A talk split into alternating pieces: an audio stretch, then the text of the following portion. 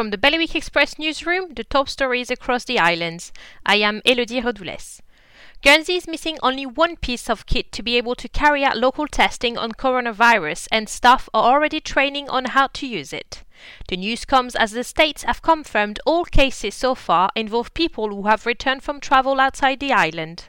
A Jersey electrical company is urging the government to make bold decisions on immediate lockdown for all sectors after pressing pause on their work over virus safety concerns. Alfie and Debbie Cornish of A Cornish Electrical Limited said the decision had not been taken lightly but was based on the safety of their employees and customers.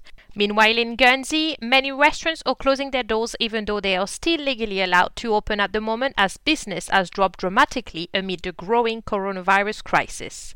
In Jersey, a first aid charity nearly brought to his knees through major funding issues will be receiving a £30,000 grant towards the recruitment of a new staff member thanks to the Christmas lottery.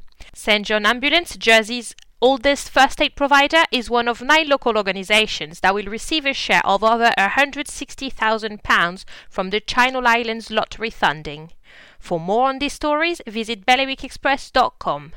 It's sunny again today with a light breeze. Temperatures will be reaching 15 degrees in Jersey and 14 in Guernsey. Bailiwick Radio News, sponsored by iQ. At iQ, you can now own a Mac from as little as £33 a month over 12 or 24 months, interest-free. The choice is yours.